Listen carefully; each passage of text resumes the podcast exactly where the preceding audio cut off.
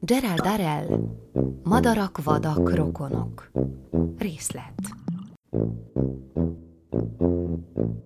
Első rész. London, előjáték. Látsz-e mást még az elhagyott időnek messze mélyén? Shakespeare a vihar, Babics Mihály fordítása. Kacérkodás a szellemekkel. Akkor kezdődött az egész, amikor Margó hirtelen hízásnak indult. Csak hamar nagy rémületére szabályos gömbalakot kezdett tölteni. Elhívtuk Andrew Kellyt, a házi orvosunkat, hogy tekintse meg a rejtét. Margó terjedelmét szemügyre véve a doktor hosszas popopózással fejezte ki sajnálatát, aztán kipróbált Margó mindenféle tablettát és cseppet, meg többfajta diétát, de mind hiába. Azt mondja a doktor, avatott be bennünket Margó egy nap ebédnél könnyek között, hogy szerintem mirigyes alapon hízom. Mirigyes? kérdezte mama rémülten. Hogy, hogy mirigyes? Nem tudom, jajongott Margaret. Muszáj mindig ebéd közben taglalni a korságaidat? tudakolta Larry. Larry, drágám, Andrew Kelly mondja, hogy mirigyes, csitította mama. Anja, vetette oda Larry. Gyerekbetegség. Gyerekbetegség, siránkozott Margó. Tudod, hány kiló vagyok? Több testmozgás kéne neked, szólt Leslie. Miért nem vitorlázol például? Akkora hajó nincs, jegyezte meg Larry. Dög, mondta Margó, és sírva fakadt. Nem beszélnél így, ha tudnád, mit érzek. Larry, drágám, szólt mama békítőleg, ez nem volt szép tőled. Én nem tehetek róla, ha úgy néz ki, mint egy pattanásos görög dinnye, mondta Larry idegesen. Ha titeket hallgat az ember, még azt hiheti, hogy én vagyok az oka. Valamit tenni kell, mondta mama. Holnap beszélek Andrew Kellyvel. Andrew Kelly azonban csak megismételte, hogy szerinte Margó állapota mirigyes, és hogy Londonba kellene utazni a kezelésre. Így aztán táviratok és levelek özöne után Margot Londonba továbbítottuk, ahol mama unokatestvére Prudence és Fannéni, Prudence anyja várta szerető gondoskodással.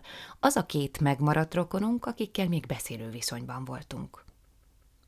Egyetlen rövid levél jött Margotól, amelyben megírta, hogy épségben megérkezett, hogy Prúval és Fannénivel Notting Hill Gate közelében egy szállodában laknak, meg hogy járt egy jó orvosnál. Ezután azonban sokáig nem hallottunk semmit felőle.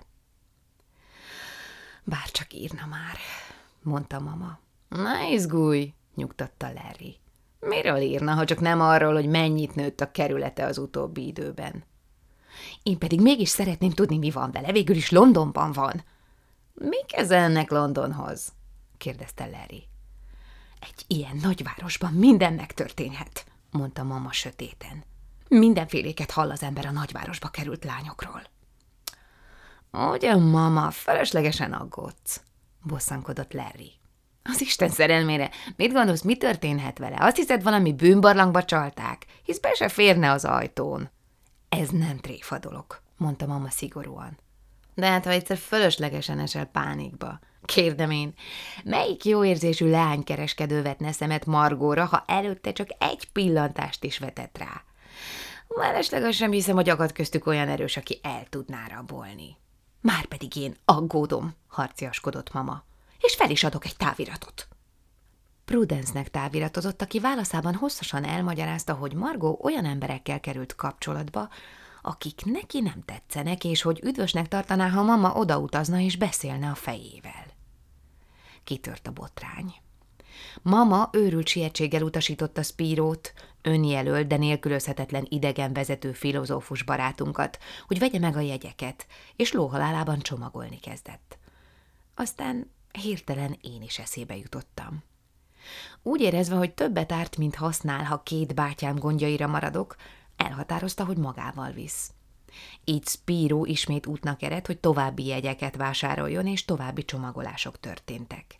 Én mennyből pottyant ajándéknak tekintettem a dolgot, mert akkoriban kaptam új házi tanítót, Mr. Richard Kralewski személyében, aki szilárdan eltökélte, hogy minden tiltakozásom ellenére megtanítja nekem a rendhagyó francia igéket. És ez az angliai út, úgy éreztem, a régóta várt megnyugvást jelenti. A vonatút eseménytelen volt, nem számítva mama szakadatlan félelmét, hogy a fasiszta karabinierók letartóztatnak. Ez a félelem ezerszeresére fokozódott, mikor Milánóba a kupé párás ablakára felrajzolta Mussolini karikatúráját. Mama teljes tíz percig dörgölte zsebkendőjével az ablakot olyan szorgalommal, mint egy szakmai bemutatót tartó mosónő, még úgy nem látta, hogy maradéktalanul sikerült eltávolítani a bűnjelet. Korfu nyugodt, verőfényes napjai után késő esti megérkezésünk Londonba bizony megrázó élmény volt. Sok-sok ember szaladgált a pályaudvaron, mind idegen, mind szürke arcú és gondterhelt.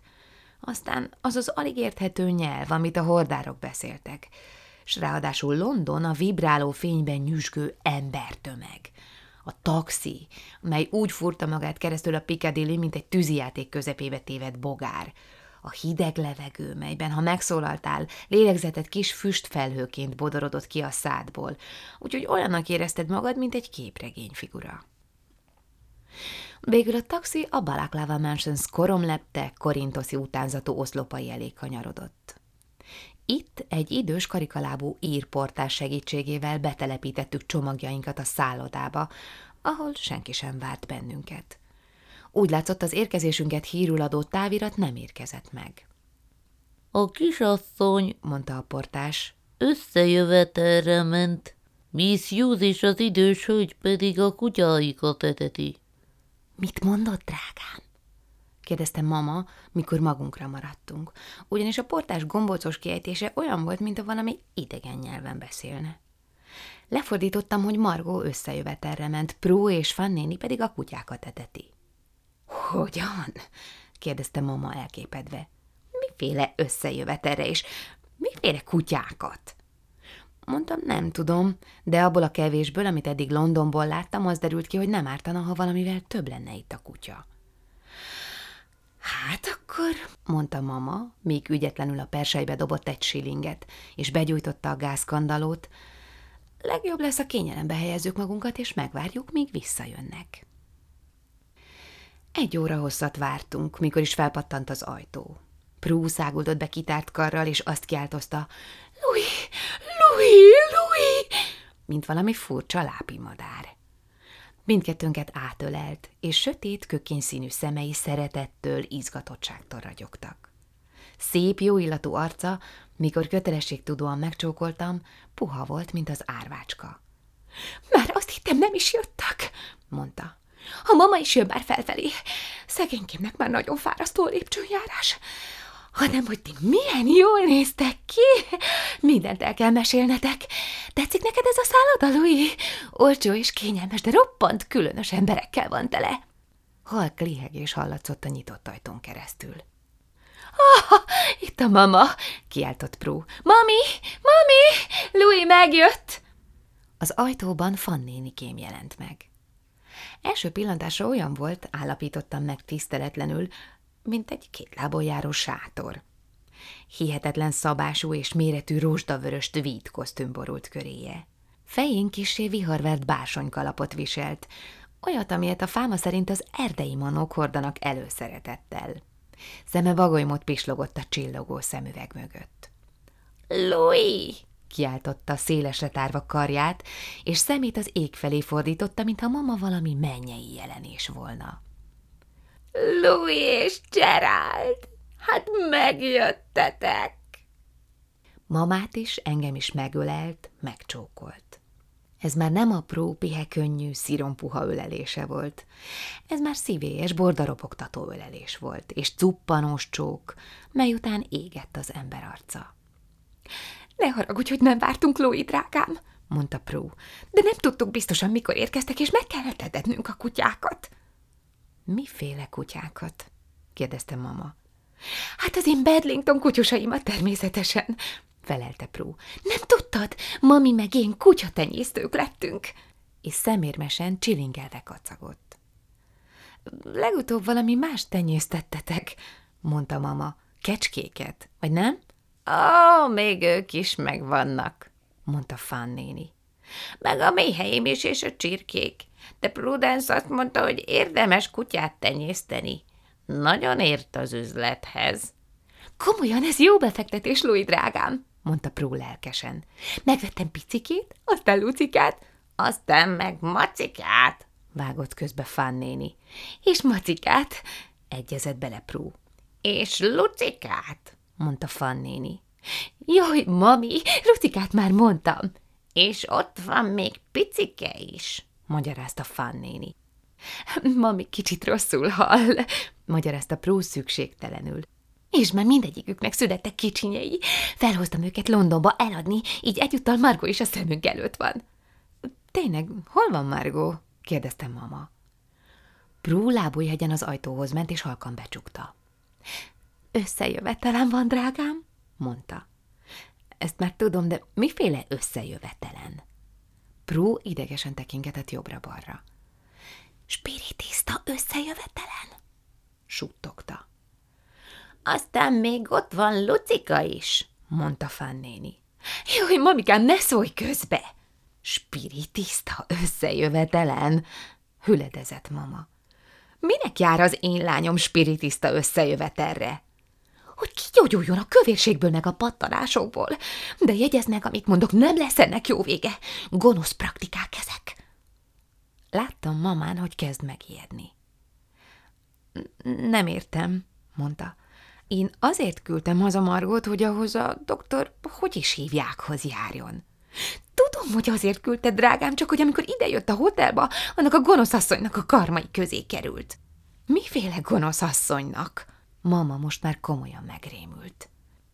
A kecskék is jól megvannak, csak a tejhozamuk csökkent az idén, tudatta Fán néni.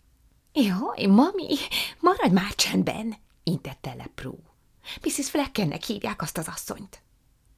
Flecken. Flecken? ismételgette a mama zavartan. Ha a konyhaművészet került szóba, gondolatmenete könnyen tévútra kanyarodott. Mrs. Flecken médium, kedvesen, magyarázta Prú, és kivetette a hálóját Margóra. Azt mondta neki, hogy tud a számára egy vezetőt. Vezetőt? kérdezte mama erőtlenül. Hogyhogy vezetőt? Láttam, hogy mostani zaklatott állapotában kezdi azt hinni, Margó sziklamászásra vagy hasonlóra adta a fejét. Szellemi vezetőt, magyarázta Prú. Mavakinak hívják. Azt mondják róla, hogy részbőrű indián. Tíz kaptáram van már, büszkélkedett Fannéni. Így kétszer annyi mézet termelünk. Mami, csend legyen, mondta Prú. Nem értem, siránkozott mama. Miért nem jár Margó a doktorhoz injekcióra? Mert Mavaki azt mondta, ne járjon, vágta rá Prú diadalmasan. Három szeánszal ezelőtt azt mondta, Margó szerint, és persze az egész dolog Mrs. Fleckentől ered, úgyhogy egy percig se kell elhinni. Szóval Margó szerint Mavaki azt mondta, több döfölésről szó sem lehet. Döfölésről? Azt hiszem, a, a részbőrű indiánok így hívják az injekciót. Örülök, hogy láthatlak, Louis, mondta Fán néni. Azt hiszem, meg kellene teáznunk. Ez nagyon jó gondolat, mondta mama bágyattan. Én ugyan le nem megyek teát rendelni, mami, tiltakozott Pró, és úgy bámult az ajtóra, mintha a pokol minden ártó szelleme nyüzsögne mögötte. Nem én, amíg azok oda lendgyűléseznek. Miért akkor mi történik? kérdezte mama. Meg egy kis spiritos se ártana, folytatta Fán néni. Jaj, mamikám, maradj már csendben! El sem tudod képzelni, mi folyik egy ilyen gyűlésen, Louis. Mrs. Flecken transzba esik, és egészen beborítja az ektoplazma. Ektoplazma? Bámult mama. Mi az az ektoplazma? Van a szobámban egy köcsög saját termésű mézem, mesélte Fannéni. Biztos, hogy ízlelni fog neked, Louis. Sokkal tisztább, mint az a szintetikus vacak, amit manapság árulnak. Ez valami olyan anyag, ami a médiumokból árad ki, tette hozzá Pró. Olyan, mint... Szóval olyan, illetve úgy néz ki, én még sose láttam, de azt mondják, hogy úgy néz ki, mint az agyvelő. Aztán meg Trompiták röpködnek a levegőben, meg ilyesmik. Bizony, drágám, én soha le nem megyek a hotel alsó régióiba, amíg ezeknek összejövetelük van. Érdekelt ugyan a beszélgetés, mégis úgy éreztem, hogy egy agyvelővel borított Flecken nevezetű nő, aki körül ráadásul még egy-két trombita is röpköd a levegőben, olyan látvány, amit vétek volna kihagyni, így hát jelentkeztem, hogy lemegyek és megrendelem a teát. Csalódásomra a földszinten semmit nem láttam, ami csak távolról is emlékeztetett volna Prú leírására, viszont sikerült az írportást rávennem, hogy hozzon fel teát. Ezt kortyolgattuk, és én éppen Fannéninek próbáltam elmagyarázni az ektoplazma mi belétét, mikor Margo megérkezett egy alacsony, kövérkés, kidülledő szemű, kóchajú nő társaságában, hóna alatt egy hatalmas káposztával. – Anya! – szólt Margó drámaian. – Megérkeztetek hát? – Igen, kedvesem – mondta mama komoran. – És úgy tűnik épp idejében. – Ez itt Mrs. Flecken – mutatta be Margó az ömökhölgyet. Egyszerűen csodálatos asszony. Azonnal feltűnt, hogy Mrs. Flecken különös korságban szenved. Úgy látszott, képtelen beszéd közben lélegzetet venni, ezért aztán szörnyűségesen hadart. Szavai egymásba kapaszkodtak, mint a pitypang fűzér, mikor pedig kifogyott a levegője, elhallgatott, és nagy lélegzetet vett, ami így hangzott. Ezt mondta mamának. Örülök, hogy találkoztam önnel, Mrs. Terrell. Természetesen a szellemi vezető már tudatta velem, hogyan megérkezik. Remélem kényelmesen utazta. Mamát, aki eltökélte, hogy Mrs. Fleckent hűvös, tartózkodó fogadtatásba részesíti, kisé visszavetette ez a sajátos kijelentés. Ó, igen, csak hogyan? mondta idegesen, és hegyezte a fülét, hogy megértse Mrs. Flecken mit beszél. Mrs. Flecken spiritista, jelentette ki Margó büszkén, mintha legalábbis Leonardo da Vinci-t vagy a repülőgép feltalálóját mutatná be. Igazán?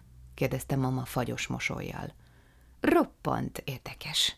Oly megnyugtató érzés, hogy az eltávozottak kapcsolatot tartanak fenn az emberrel, mondta Mrs. Flecken lelkesen. Sokan nem is tudnak a spirituális világról, mely pedig oly közel van hozzánk. Látnod kellett volna ma a kutyuskákat, Margó, jegyezte meg Fannéni. A kis csibészek mind összeszaggatták a vackókat. Mami, maradj csendben, rebegte Prú, és közben úgy bámulta Mrs. Fleckent, mintha azt várná, hogy perceken belül szarva meg farkanő. A kedves lányának szerencséje van, mivel sikerült számára egy igazán elsőrangú vezetőt szerezni mondta az, mintha Marco a gótai almanakból keresett volna magának szellemi tanácsadót. Mavakinak hívják, közölte Margó. Egyszerűen csodálatos lény. Nem úgy veszem észre, mint a túl sokat használt volna neked, mondta mama nem minden él nélkül. Dehogy is nem, sértődött meg Márgó. Már kilenc dekát fogytam. Idő kell ehhez, és türelem meg határtalan hit a túlvilági életben, kedves Mrs. Darrell és Mrs. Flecken émeítő édesen mamára mosolygott. Nem adom kétségbe, mondta mama. De mégis jobban örülnék, ha lányom olyan orvos kezében volna, akit látni is lehet. Nem hiszem, hogy rosszaságból tették, szólalt meg Fannéni. Csak a foguk jön, ilyenkor tudod, érzékeny az éjük. Mami, most nem a kutyákról beszélünk, mondta Prue. Most Markó vezetőjéről van szó. Az jól fog állni neki, mondta Fannéni, és sugárzó szeretettel nézett Margóra. A szellemek világa sokkal bölcsebb, mint bármelyik földi halandó, szólt Mrs. Flecken. Jobb kezekben nem is lehetne a kedves lánya. Maveki nagy varázsló volt a tőzsdében az egyik legtutósabb egész Észak-Amerikában. És olyan remek tanácsokat adott, mondta Margó, ugye, Mrs. Flecken? Döfölésről szó sem lehet, a fehér lánynak nem kell semmiféle döfölés. Tolmácsolta Mrs. Flecken. Na tessék, suttogta Prue diadalmasan. Nem megmondtam? Vegyetek egy kis mézet, mondta barátságosan Fannéni. Ez nem olyan szintetikus vacak, mint amilyet manapság árulnak. Mami, maradj csendben! Kedves Mrs. Flecken, én mégis úgy érzem, hogy jobb volna, ha a lányom helyett a Mavaki helyett valami normális orvos kezelésében részesülne. Igazán, mama, olyan szűklátókörű vagy és régi módi, dühöngött Margó. Kedves Mrs. Darrell, meg kell tanulnia, hogy bizték a szellemvilág roppant hatásában, hiszen voltak éppen csak segíteni és vezetni akarnak bennünket. mondta Mrs. Flecken. El kellene jönnie valamelyik összejövetelünkre, hol személyesen meggyőződhetne arról, hogy a szellemek csak úgy a jótékony erővel vezetnek bennünket. Köszönöm szépen, de én már csak a magam szellemére bízom, hogy vezessen, mondta mama méltósággal. A méz sem olyan már, mint régen, vetette közbe Fannéni, aki közben meghányta vetette magában a kérdést. Elfogult vagy, mama, próbálkozott Margó. Eleve elítélsz valakit anélkül, hogy kipróbálnád. Biztosan tudom, hogy ha az édesanyját sikerülne elhoznia az egyik összejövetelünkre, mondta Mrs. Flecken. Egy egész új világ nyílna meg előtte. Igen, mama, bizonygatta Margó. El kell jönnöd egy gyűlésre, és biztos, hogy téged is meg fog győzni. Annyi mindent lát és hall az ember, végül is nem csurog az eresz, ha nem fúj a szél. Láttam, hogy mama tusakodik magában. Hosszú évekig élénken érdeklődött a babonák, napi mágiák, boszorkányságok iránt, nagy volt a kísértés, hogy elfogadja Mrs. Flecken meghívását. Lélegzett visszafolytva vártam, remélve, hogy beadja a derekát. Semmit nem kívántam jobban, mint az agyvelővel borított Mrs. Fleckent látni, amint trombiták röpködnek a feje körül. Hát, mondta mama határozatlanul, majd meglátjuk. Holnap még beszélünk a dologról. Bizonyos vagyok benne, hogy ha egyszer sikerül túllépnie a korlátokon, akkor segítséget tudunk majd önnek nyújtani. Szólt Mrs. Flecken. Ó, persze, helyeselt Margó. Mavaki egyszerűen csodálatos. Holnap este újabb összejövetel tartunk itt a szállodában, mondta Mrs. Flecken. És remélem, hogy ön és a kedves lánya is részt vesz rajta. Halványan ránk mosolygott, mint aki vonakodva bár, de megbocsátja nekünk bűneinket. Megveregette Margó arcát, és elment. Igazán, Margó, szólalt meg mama, amikor az ajtó becsukódott Mrs. Flecken mögött. Komolyan megharagítasz. Jaj, mama, olyan maradi vagy, mondta Margó. Az a doktor semmit nem használt az injekcióval, Mavaki meg egyenesen csodákat tesz. Csodákat? morgott mama megvetően. Szerintem ugyanolyan vagy, mint voltál. Azt mondják, a lóhere a legjobb, mondta Fannéni egy falat pirítóson keresztül. De én mégis jobban szeretem a hangát. Kislányom, mondta Prú, ez az asszonya hatalmába kerített téged? Gonosz lelkű személy! Fogad meg a jó tanácsot, amíg nem késő. Csak arra kérlek, hogy gyertek el egyszer a gyűlésre, és nézzétek meg magatok, érvelt Margó. Soha, borzongott Prú, nem bírnák az idegeim. Érdekes az is, hogy vadméhek porozzák be a lóherét, jegyezte meg Fannéni. Jó, mondta mama, de most fáradt vagyok, hogy ezt megtárgyaljuk. Holnap reggel mindent megbeszélünk. Segítenél feltenni a káposztámat? kérdezte Margó. Mit csinálni? Segíts nekem feltenni a káposztát, légy szíves, mondta Margó. Sokat gondolkodtam azon, vajon miért nem lehet vadméheket tenyészteni, mondta Fannéni elgondolkodva. Hová teszed a káposztádat? kérdezte mama. Az arcára, sziszegte Prú. Nevetséges. Nem is nevetséges, mérgelődött Margó. Nagyon jót tesz a pattanásaimnak. Hogyan? Kérdezte mama. Úgy érted, hogy megfőzöd a káposztát, vagy mi? Nem, felelte Margó, hanem ráteszem a leveleket az arcomra, de meg felkötözöd őket. Mavaki tanácsolta, és tényleg csodákat művel. Nevetséges, Louis drágám, ne engedd neki, mondta Pró, és a haja is égnek állt. Ez szintiszta boszorkányság. Fáradt vagyok most ezen vitázni, mondta mama. Különben sem hiszem, hogy ártana. Így hát Margó leült egy székbe, és nagy fodros káposztaleveleket nyomott az arcára, melyeket aztán mama ünnepélyesen rengeteg piros cérnával felkötözött. Úgy találtam, Margó egy egyiptomi zöldséges múmiájához hasonlít leginkább. – Ez pogányság, nem más! – jajongott Prú.